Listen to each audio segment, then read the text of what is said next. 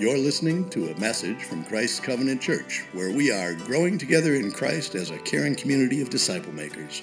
Thank you for listening, and please feel free to share this with others who may find it helpful.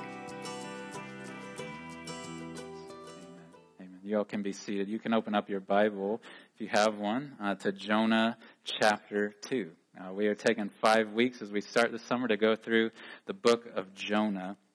And I'm going to ask you if you've seen a particular movie here in just a second, but I don't want you to be embarrassed if you've seen this movie. I grew up in the Southern Baptist Convention, which had a protest against Disney when I was a kid, but my parents were rebels, and we watched Disney movies still. And so I have seen this movie. You can have assurance that I will definitely not judge you if you've seen this scandalous movie. But how many of you, this will help me to know if I need to explain that. How many of you have seen the movie Aladdin? Can you raise your hand if you've seen, okay, a large majority of you. Okay, my wife, and that helps me out, so I don't have to explain a lot of backstory. My wife and I went to see this week the new release of the live-action version of Aladdin. It's really similar. We enjoyed it.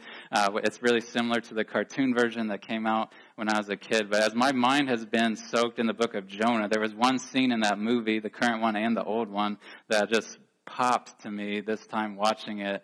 And it's similar in both movies, and I'll try not to spoil it for the few of you that have not seen the movie. But there's this scene where this character, Aladdin, this street rat as he's referred to, he finds this genie in a bottle, and this all-powerful genie who can make his wishes come true, but only three. And there's this scene where this evil character, Jafar, starts figuring out that this street rat who's suddenly become a king and a prince, that it's really a sham, that he's not really who he says he is. And he has Aladdin thrown into the sea. Do you remember this scene? If you're tracking along with me, maybe from way back when you were a kid. He has him thrown into the sea in both movies, and he sinks down slowly to the bottom of the sea. And the cameras or the cartoonists picture him down under the surface of the water, sinking down at the bottom, and he's flailing and struggling and trying to get free for obvious reasons. And panic is setting in to him. He's struggling to break free of the ropes or the chains that have him down at the bottom of the sea, but he can't break free. And then suddenly, magically, the lamp that the genie is in floats down and lands near him. And he sees it. And you can see this kind of hope light up in his eyes of, maybe I can get out of this. Maybe he can rescue me. And he strives to get to it. He tries to wiggle over to it or flounder over to it, but he can't. Like, he gets close, and then he just collapses, lifeless, passed out, I'm assuming, on the bottom of the seafloor. But then, in Disney magic world, he rolls over somehow, or the lamp comes over to him and touches his skin so that the genie can come out of the bottle, and he realizes the plight that Aladdin is in. And he sees him there. He sees him lifeless on the bottom of the seafloor. And he's trying to figure out what to do, and he wants to help him, but Aladdin needs to make this wish and articulate it, but he has all the power at his disposal, but he needs Aladdin to be engaged. And there's differences with the two movies here, but ultimately what happens is that the genie rescues him. And it's not at all because of anything Aladdin did. It's not because that he was able to get to the lamp, or he was able to say the wish, or it's because the genie had the power. And the genie rescues him and pulls him back up to the surface and lets him continue to live his life. And we're going to see in the book of Jonah today this man who literally sinks to the bottom of the seafloor, I think, or at least gets close. But we see in that movie Aladdin, in that scene, it was a powerful image to me, not just of Jonah, but of us when it comes to our spiritual state. That we are guilty, powerless, weak people. We may strive to save ourselves, may think that we can save ourselves, but we are dependent on someone outside of us. Not just the genie, but the God of the universe to save us. And that if we are to be saved, it's going to be his work, not ours. It's going to be his act. It's going to be his doing, not ours. And thank God we have a God who looks at our plight, who looks at our weakness, who looks at our powerlessness and says, I will rescue you. When you cannot rescue yourself, I will rescue you. And so we're going to continue in the book of Jonah today. We're going to we'll actually read the last verse of Jonah chapter 1, and then we're going to read the whole of chapter 2. There's only 4 chapters in this short story, and we're going to be halfway done by the end of today, believe it or not. So this is a quick pace for us as a church. But we're going to see that where we left off last week is that most of you are probably familiar with this story. Jonah, who's been running away from God, who was told to go to Nineveh and preach to them. He's run away from God and has gone out onto the sea, out into the Mediterranean. This storm has blown up. God has directed this storm. The sailors are panicking, trying to figure out what to do, calling out to their gods to no avail. And they wake Jonah up, and then through a series of events, ultimately they throw him overboard into the middle of the Mediterranean Sea, and he starts to sink. That's where we picked up. That's where we ended the story, that the Lord appointed this great fish we saw to swallow him up. And we're going to see what takes place now. So follow along with me in Jonah chapter. We'll start at chapter 1, verse 17, and then I'll read through the end of chapter 2. But we're going to see what happened beneath the surface of the Mediterranean that day. What happened? It says, the Lord appointed a great fish to swallow up Jonah. And Jonah was in the belly of the fish 3 days and 3 nights. Then Jonah prayed to the Lord his God from the belly of the fish, saying, I called out to the Lord out of my distress, and he answered me. Out of the belly of Sheol I cried, and you heard my voice. For you cast me into the deep, into the heart of the seas, and the flood surrounded me. All your waves and your billows passed over me. Then I said, I'm driven away from your sight, yet I shall again look upon your holy temple. The waters closed in over me to take my life. The deep surrounded me. Weeds were wrapped around my head at the roots of the mountains. I went down to the land whose bars closed upon me forever. Yet you brought up my life from the pit, O Lord my God. When my life was fainting away, I remembered the Lord, and my prayer came to you, and to your holy temple. Those who pay regard to vain idols forsake their hope of steadfast love. But I, with the voice of thanksgiving, will sacrifice to you. What I have vowed, I will pay. Salvation belongs to the Lord. And the Lord spoke to the fish, and it vomited Jonah out upon the dry land. This is the word of God. There's a lot in this text, and we're going to see, I think, 3 sections I'll go through with us today as we walk back through this text. But we're going to see what happened underneath the surface of the Mediterranean that day, what took place in Jonah with this fish and with God intervening. I think the Lord has much that he would want to say to us today. But the 3 headings that we'll go through this story, and just to give you a heads up, will be 3 P words. I like to alliterate things when I can. But we're going to see power, we're going to see things about prayer, and then we're going to see something about puke at the end, okay? And that's the most important part, believe it or not. So stay tuned for that. So power, prayer, and puke.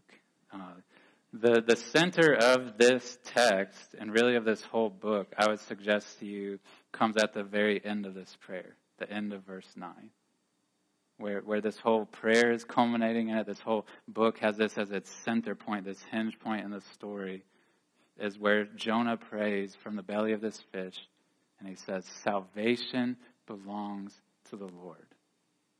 That this prayer culminates in that, right? He's praying, remembering these things that happened. And this is what the climax of the prayer is, him saying, salvation belongs to you.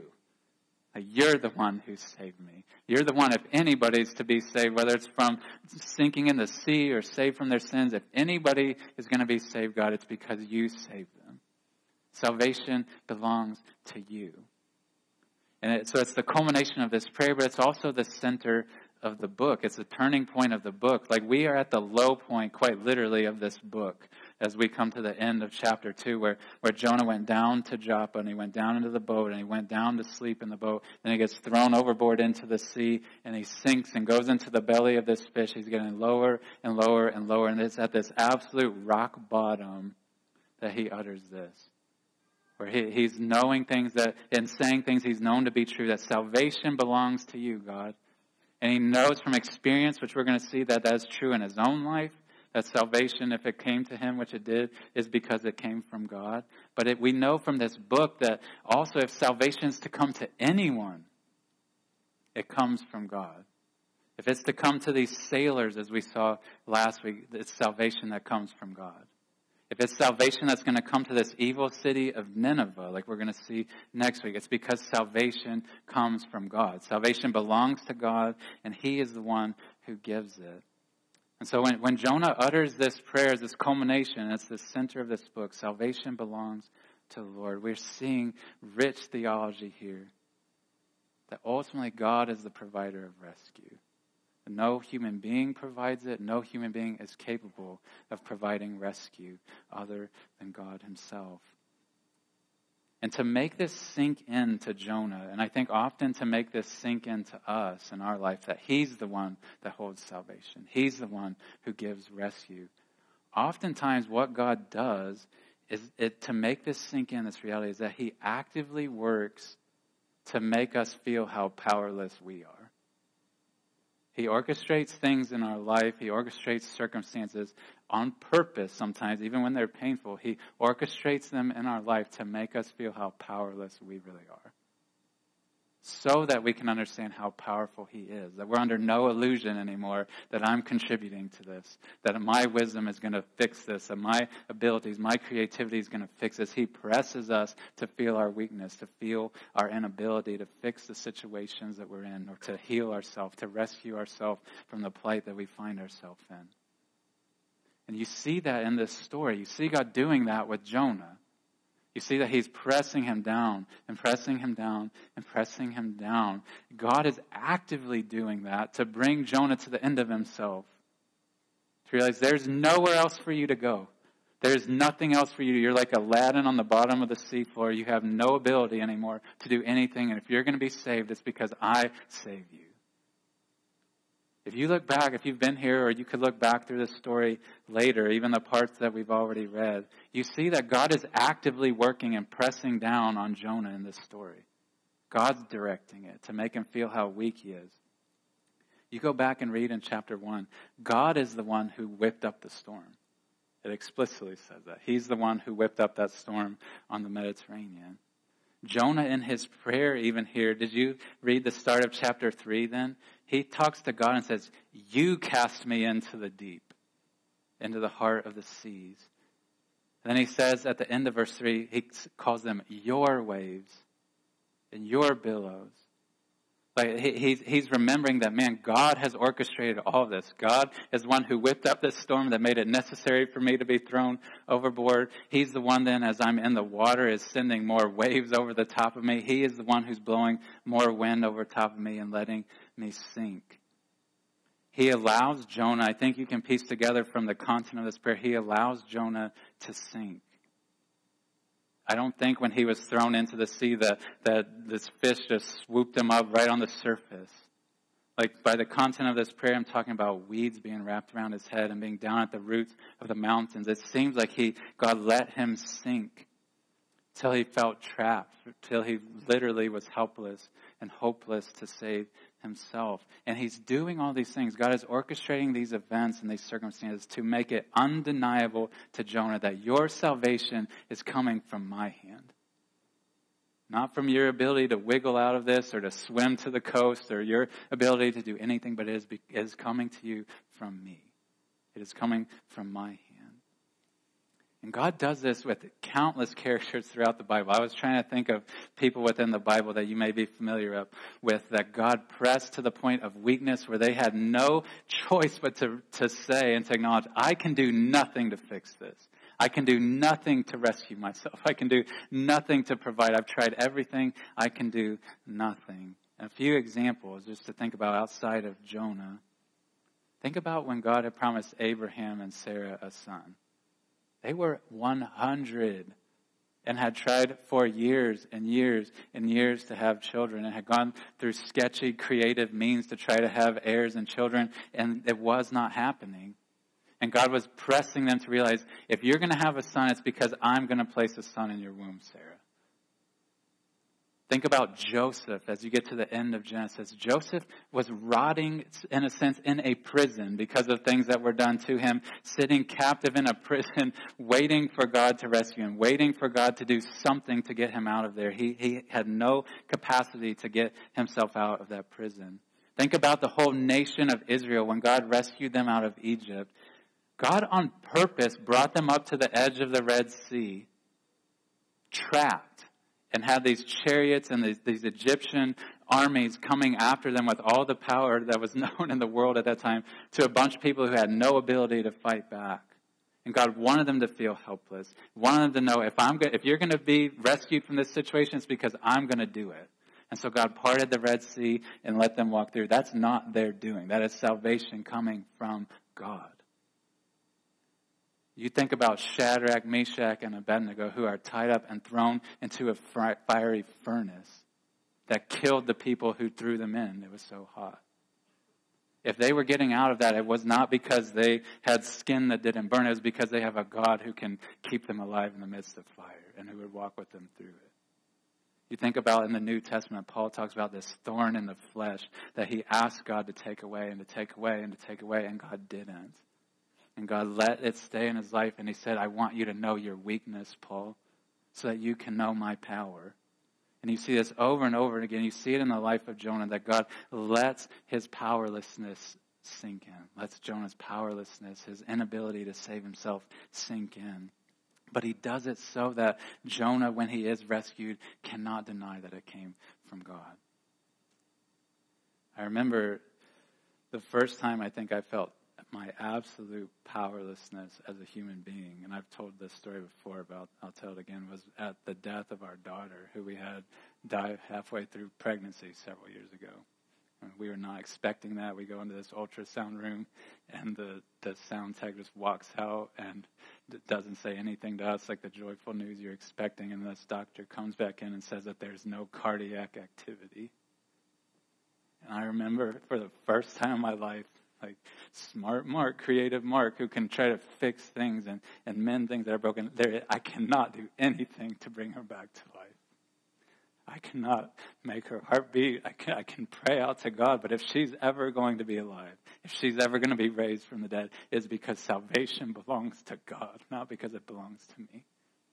And there are many times in our life, not just with death, but with many situations where God presses us through desperation to points where we cannot do anything. We are powerless to do it, but he wants us to see that in your powerlessness, you have a powerful God who can intervene. If rescue is going to come, it comes from him. And we see in Jonah's story, and we see in our stories, that when we have these painful experiences where God is pressing us to feel how weak we are, it is not a sign that God is blind to our situation. God sees Jonah in the water. God hears him when he prays to him, but he lets him sink because he wants him to feel his weakness. And when we have these situations where we have tried, where we have stretched ourselves, where we are pressed and tried to fix things, but God doesn't allow it to get fixed, those are intended by God to humble us. They're intended by God to make us remember, lest we forget how small we are, how weak we are to heal things, to fix things ourselves. And that if salvation is going to come, if healing is going to come, if provision is going to come in this situation, is going to be a gift from him. I think of people probably in this room who, for example, are struggling with depression severely, and you've tried everything. You've tried counseling, you've tried medicine, you've tried different studies, you've tried all sorts of different things, you've tried memorizing passages, you've tried all these things, and God is not providing relief from it. He's intending, amongst probably a myriad of other things, to help you feel how small you are so that you can continue to cry out for him. So you can continue to cry out for him to provide healing. Think of people in this room I know who have diagnoses of cancer right now. Like people who have death knocking at their door, figuratively. Who have no ability to heal their body. They may have surgeons to talk to and doctors to talk to, but they cannot heal their problem. They cannot fix their bodies. God would want to teach you. He would want to teach us as we walk alongside of you how weak we are, how dependent we are upon him for salvation, upon him for healing.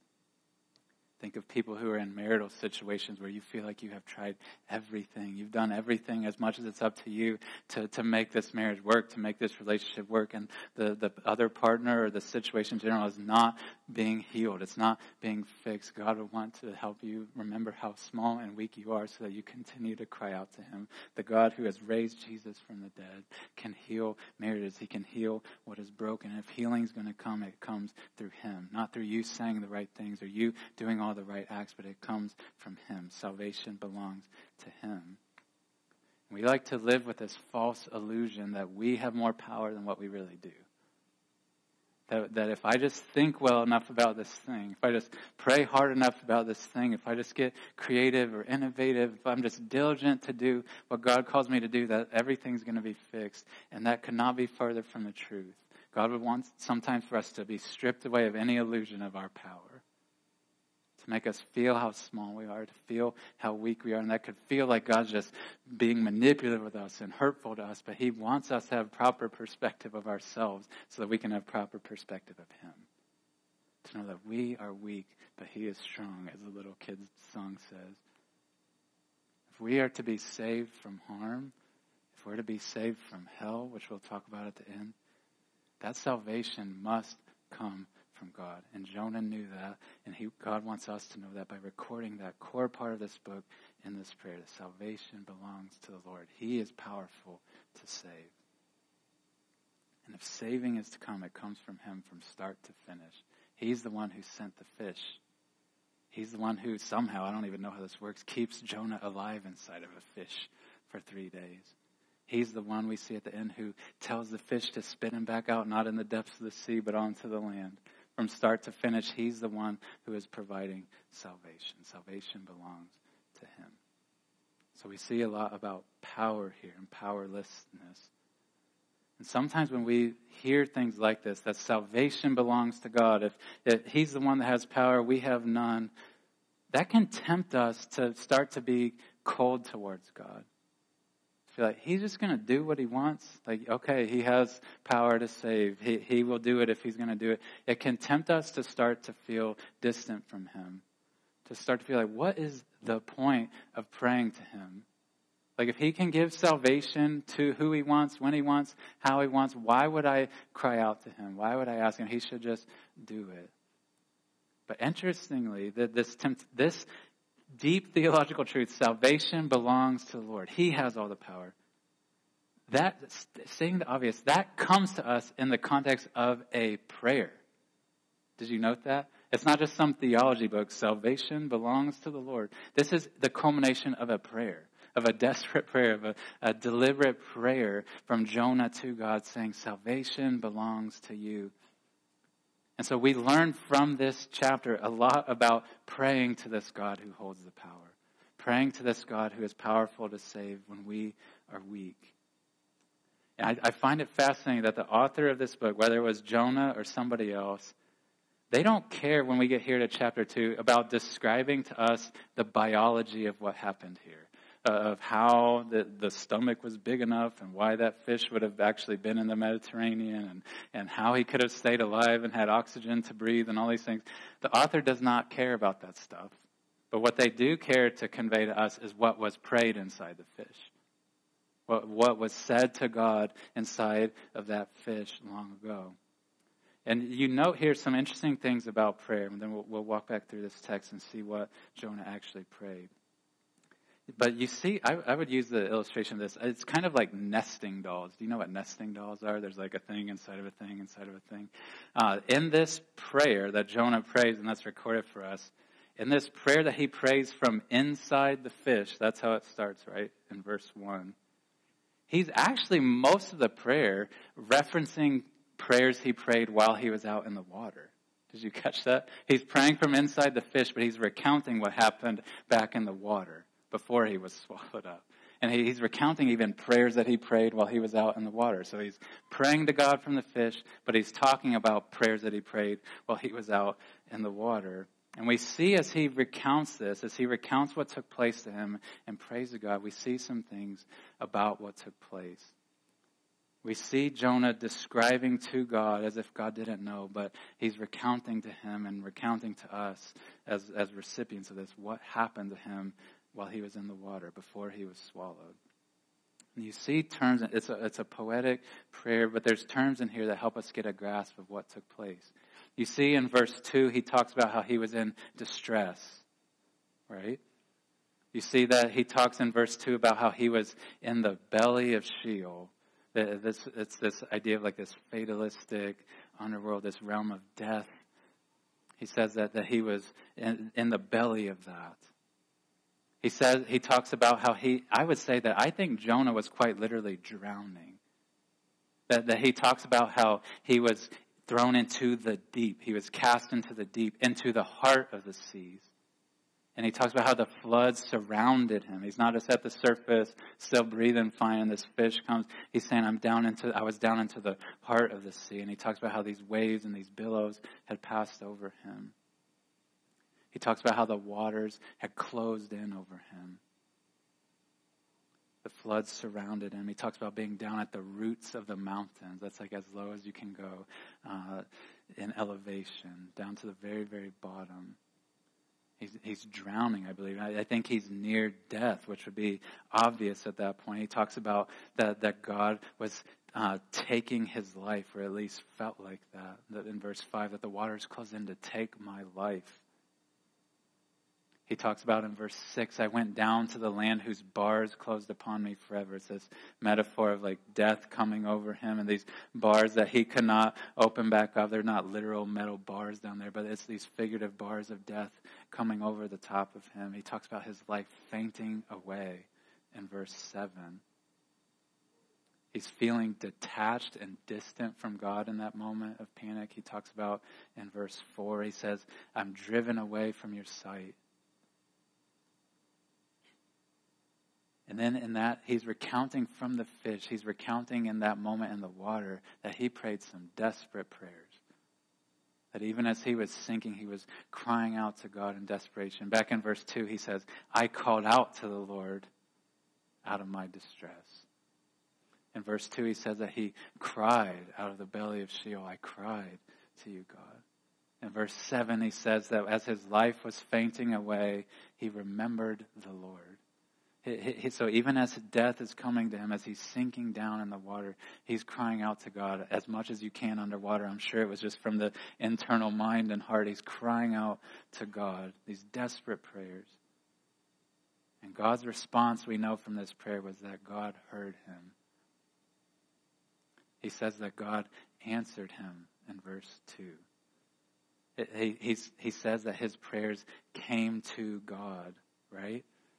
As he prayed from the bottom of the Mediterranean, his prayers came to God in his holy temple, he says in verse 7. And as God hears those prayers, he sends this fish to swallow him up. He hears these desperate prayers of Jonah, and he sends a fish to swallow him up, not as punishment. Sometimes we think of this fish coming as punishment to him, but as rescue. Like he shows mercy to him. He sends this fish to swallow him, to rescue him. And now Jonah, so that was the inside nesting to all the prayers that he prayed while he was out in the water. But chapter 2 is recording for us this prayer from inside the belly of the fish. And we know now as he's in the fish, I don't even know what that was like, but he's able at least to have some time to get some more deliberate prayers, some more thoughtful prayers organized that aren't just panicked and rushed and kind of scrambling, but he's able to think, he's able to evaluate, he's able to muse on some things and pray to God more fully, more in an informed way. And you see Jonah praying in certain ways. I would point out a few things to you about how he prayed from the belly of that fish. He prayed with thankfulness in his heart. Do you see that even down in verse 9? He says, with the voice, he's anticipating future, but I'm sure it's true in the present in that belly too. He says, with the voice of thanksgiving, I will sacrifice to you. He has this thankfulness in his heart, even from that nasty belly of a fish, thankful that he's not out in the water. Thankful that God sent that fish to swallow him up and at least temporarily to rescue him. So he's praying thankful prayers. This made me think about the story. This story has lodged in my mind for years now. of Jesus when he was walking the earth. Luke 17 records this scene where there were these 10 lepers, and Jesus heals all 10 of them. And they go to the priests and they do the things that they need to do. And only one of them came back to even tell him, thank you. And Jesus says, like, where are the other 9? And it's so tempting for us to, unlike Jonah, like when we have gotten to these desperate places and we cried out to God and he provides rescue, he provides healing, he provides salvation, that we just go on with life. And we don't take time to recount those things and to tell him thanks and to praise him for the good that he's done for us, the way that he provided rescue. So Jonah prays thankfully from the belly of the fish. Jonah prays hopefully too, with full of hope even from inside this fish. He's praying with confidence of the future. He knows what God's done to get him to the place he is, but he also prays with confidence of what is to come. I would want you to remember, with the risk of saying the obvious, he is praying from the belly of a fish. And we know the rest of the story. I don't think he did. But he's praying things, looking to the future, confident that God can continue to save, that God can even make his desperate situation even better, that God will continue to bless him, continue to work. He's confident, you see, in verse 4, that someday he will look again upon the temple of God in Jerusalem. How he had that confidence, I don't know, from the belly of the fish, but he's confident, God got me here, God can continue to save me further. He's confident in verse 9 that someday he's going to be able to make sacrifices to God again from Jerusalem. That someday, we don't know what these vows were he talks about in verse 9, but that someday he's going to be able to come through on the vows that he made to God. And I don't think he imagined doing that from the belly of the fish. But he prays with hopefulness in his heart that the God who has brought me this far will continue to work and can provide further rescue for me. And the last thing I'd point about Jonah's prayers here is that he prayed biblical prayers, is the way I would say it. Like, if we had time, I would show you, but he prays the word of God in this prayer. Like, he would have been reading the Psalms as a boy and as a young man, even as a prophet. He would have been reading the prayers of God's people from the Psalms. And when he prays to God here from the belly of the fish with no Torah, no scrolls in front of him to read from the belly of the fish, he has these prayers in his mind and heart. And you hear him quoting these Psalms as he prays back to God here. He quotes Psalm 31, Psalm 42, Psalm 69, Psalm 120, Psalm 142. You see him praying lines from these Psalms and quoting them back to God in thankfulness. Charles Spurgeon, who I quote often, I love how he said this. He said, here is a man inside a fish with a book inside of him. I love that. That Jonah, as much as he was running away from God, he had God's word in him. And when he is pressed and when he has time now to meditate on the rescue of God, he erupts with the word of God, praying it back to him. So we need to be people of prayer. We need to be people who pray desperate prayers to God.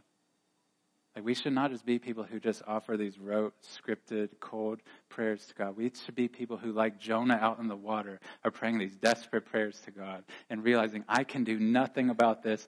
I must call out to you. I must cry out to you. You are the one who can fix this. You are the one, if anybody, who can do anything, it is you. We need to be people who pray desperately to God and continue to do that even when he doesn't answer quickly. And he doesn't resolve things fast and tie it up with a neat bow. He let Jonah sink, and Jonah continues to cry out to him. And we need to be people who continue to cry out with desperate prayers to God for our own life, but also for others in our life who are going through trials, who are going through difficulties. We need to pray desperate prayers to God. But like Jonah, we also, like Jonah praying from inside the fish, we need to pray deliberate prayers to God too. We ought to not just have our prayer life only be in these moments of crisis, only in these moments of panic where I cannot do anything, I'm pressed to my limit, now I'll pray to you.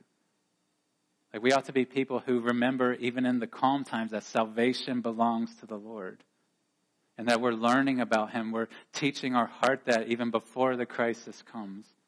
So in the midst of the crisis, we can have true thoughts. We can orient our hearts in the right way as we cry out to him. Jonah, prior to this prayer, prior to being thrown into the water, is eerily silent in this story when it comes to praying to God. He waited till the moment of crisis in some ways to cry out to him, but may we not be that way. May we be people who are praying to him constantly, regularly, deliberately praying to him day by day by day, not waiting for those moments of crises. And I would encourage you, like Jonah did, as I'm sure he heard the Psalms read and listened to the words of these prayers in the Psalms, I'd encourage each of us to listen to how others pray, to read prayers that are in the Bible, to get prayerful words and terms and phrases into our minds and hearts in the times of calm, so that when the times of crises come, we have fuel to pray. We know what to say, even if it's muffled, even if it's through tears. We know things that we can say to God. I think what we pray in crisis is usually things that we've internalized in calm. The things that we've learned about God, the phrases we've used to talk to him. So we should pray before crisis in a deliberate way, but may we also be people like Jonah who pray on the other side of crisis. Who don't just pray to him desperate, and then when he heals, when he fixes, we just forget. We just move on, but may we recount to him. May we tell him, man, you did this for me. You did this for me. Thank you for this. Thank you for this. We've been doing prayer times on Wednesday during the lunch hour from 11 to 1 the last several weeks in here. I'd encourage any of you to come. We're going to do it throughout the summer. But a couple weeks ago on one of the Wednesdays, I just walked around this room. I don't know what portion of the hour it was that I was in here, but for a long time, for whatever reason, I felt prompted just to pray and thank God and thank God and thank God and think through all the things in my life I could think through to thank him for. The people he's put in my life, the way he has fought for me, the ways he's provided for me. And that was good for my soul in unspeakable ways. And I would encourage you even today to take some time, to set aside time as a person, as a couple, as a family, to recount to God the things you're thankful for. To not just see him as some emergency contact, but to see him as the God of the universe who has saved you, who has provided for you, who has shown his power in your life. So we've seen the power, we've seen the prayer. Now to the third one, the puke. This story, this part of the story, this chapter 2 ends with Jonah on dry land again. It ends with him on dry land again. Most of this chapter is what words that were coming out of Jonah's mouth.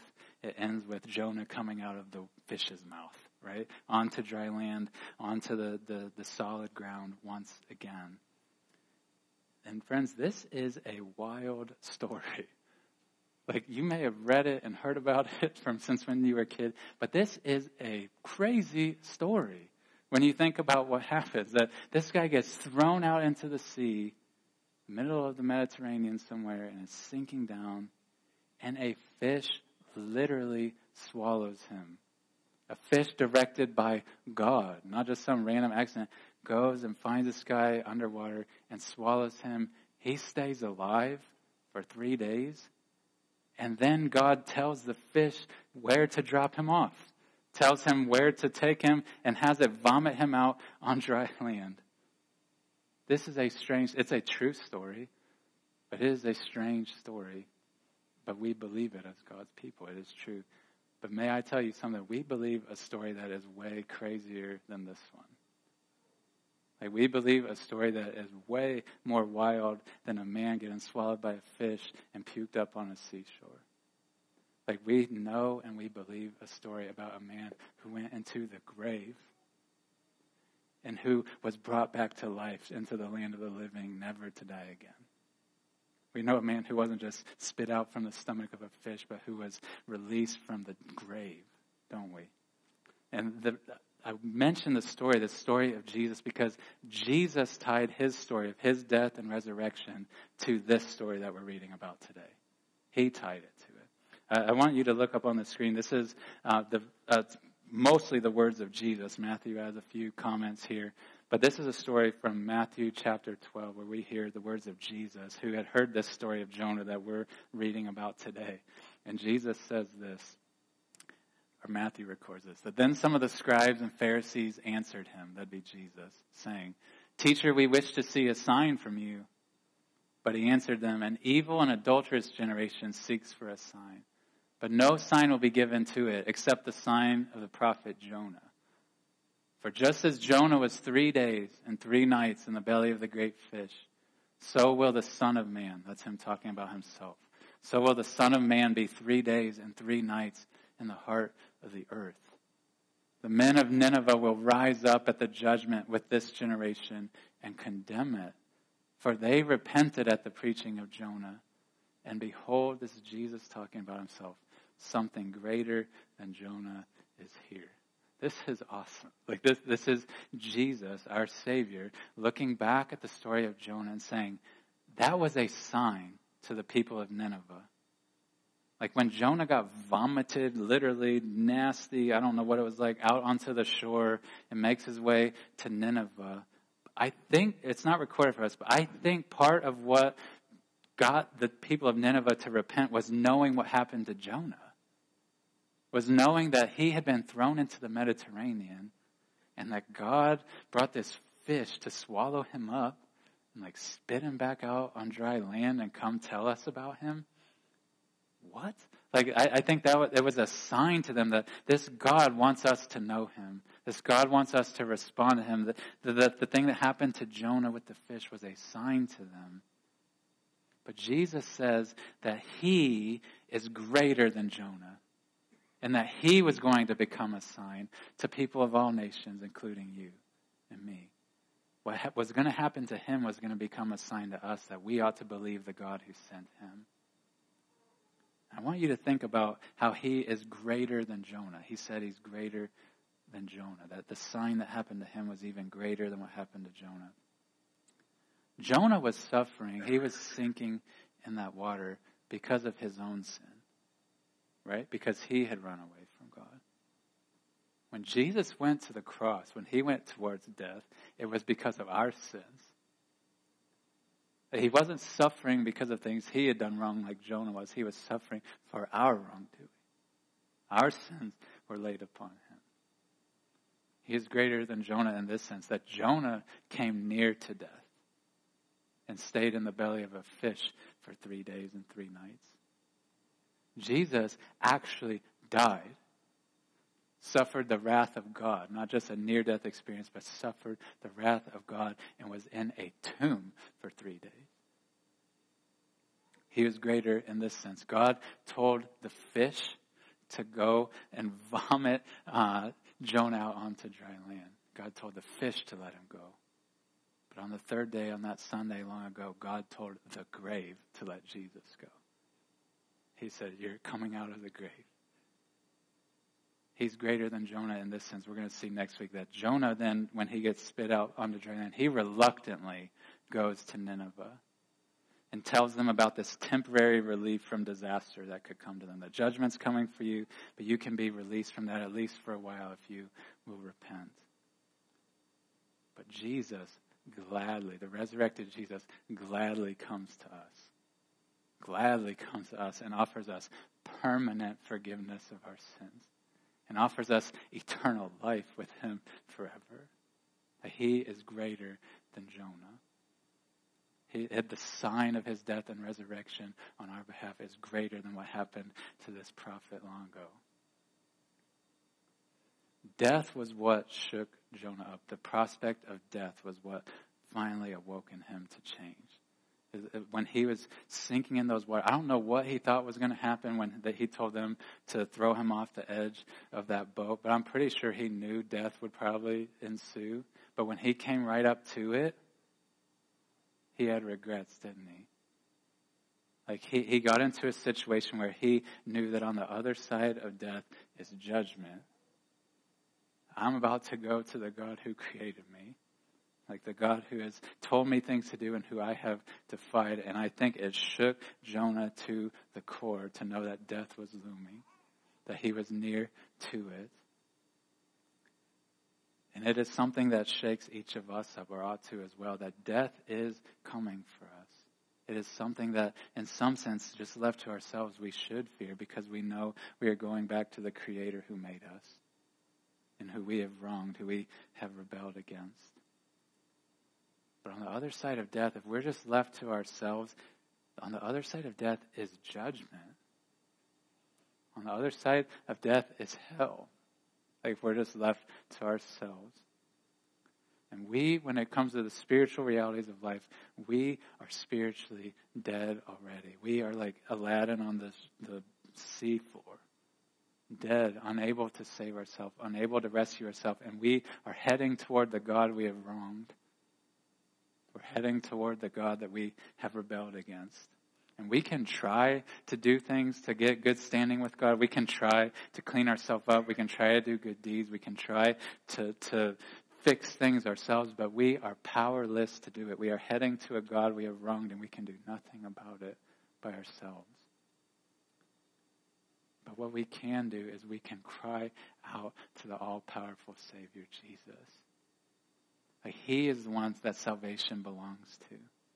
He is the one who can reach down to each of us in our spiritual death and powerlessness and save us. And say, I will forgive you of the wrong you've done. I will give you good standing with the Father. I will rescue you from the grave someday when it comes and it does wrap over you. I will rescue you from it and raise you back up with me forever. We can try to cry out to other potential rescuers, other potential ways to make ourselves right with God. But Jonah says that those are vain idols in verse 8. And that if we run to anything other than Christ, if we cry out to anyone other than Christ, we have no solid hope. We have no hope of God's love, of his forgiveness, of his favor. But when we cry out to Christ, we do. We have confidence that he can and will save us. The Ninevites, we're going to see next week, when Jonah finally makes it to them, they repented when they heard about the sign of Jonah. They changed. They put their faith, it seems like, in the Lord who had sent Jonah.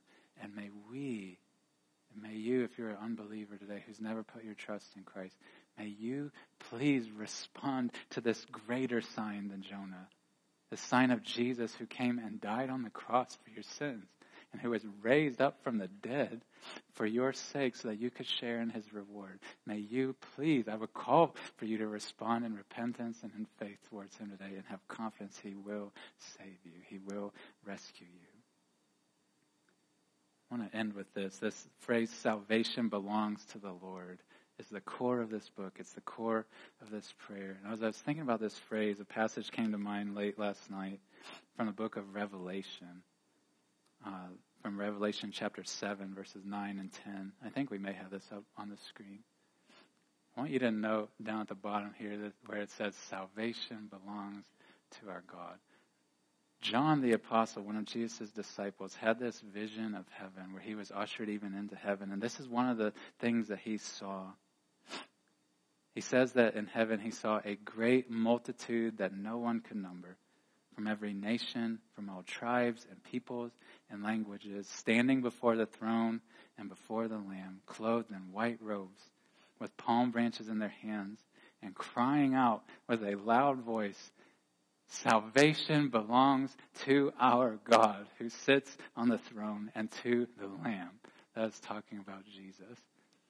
So John, when he sees heaven, they are crying out with a loud voice the same thing Jonah prayed from inside the belly of this fish at the bottom of the Mediterranean. That salvation belongs to God, and praise him that he has extended it to me.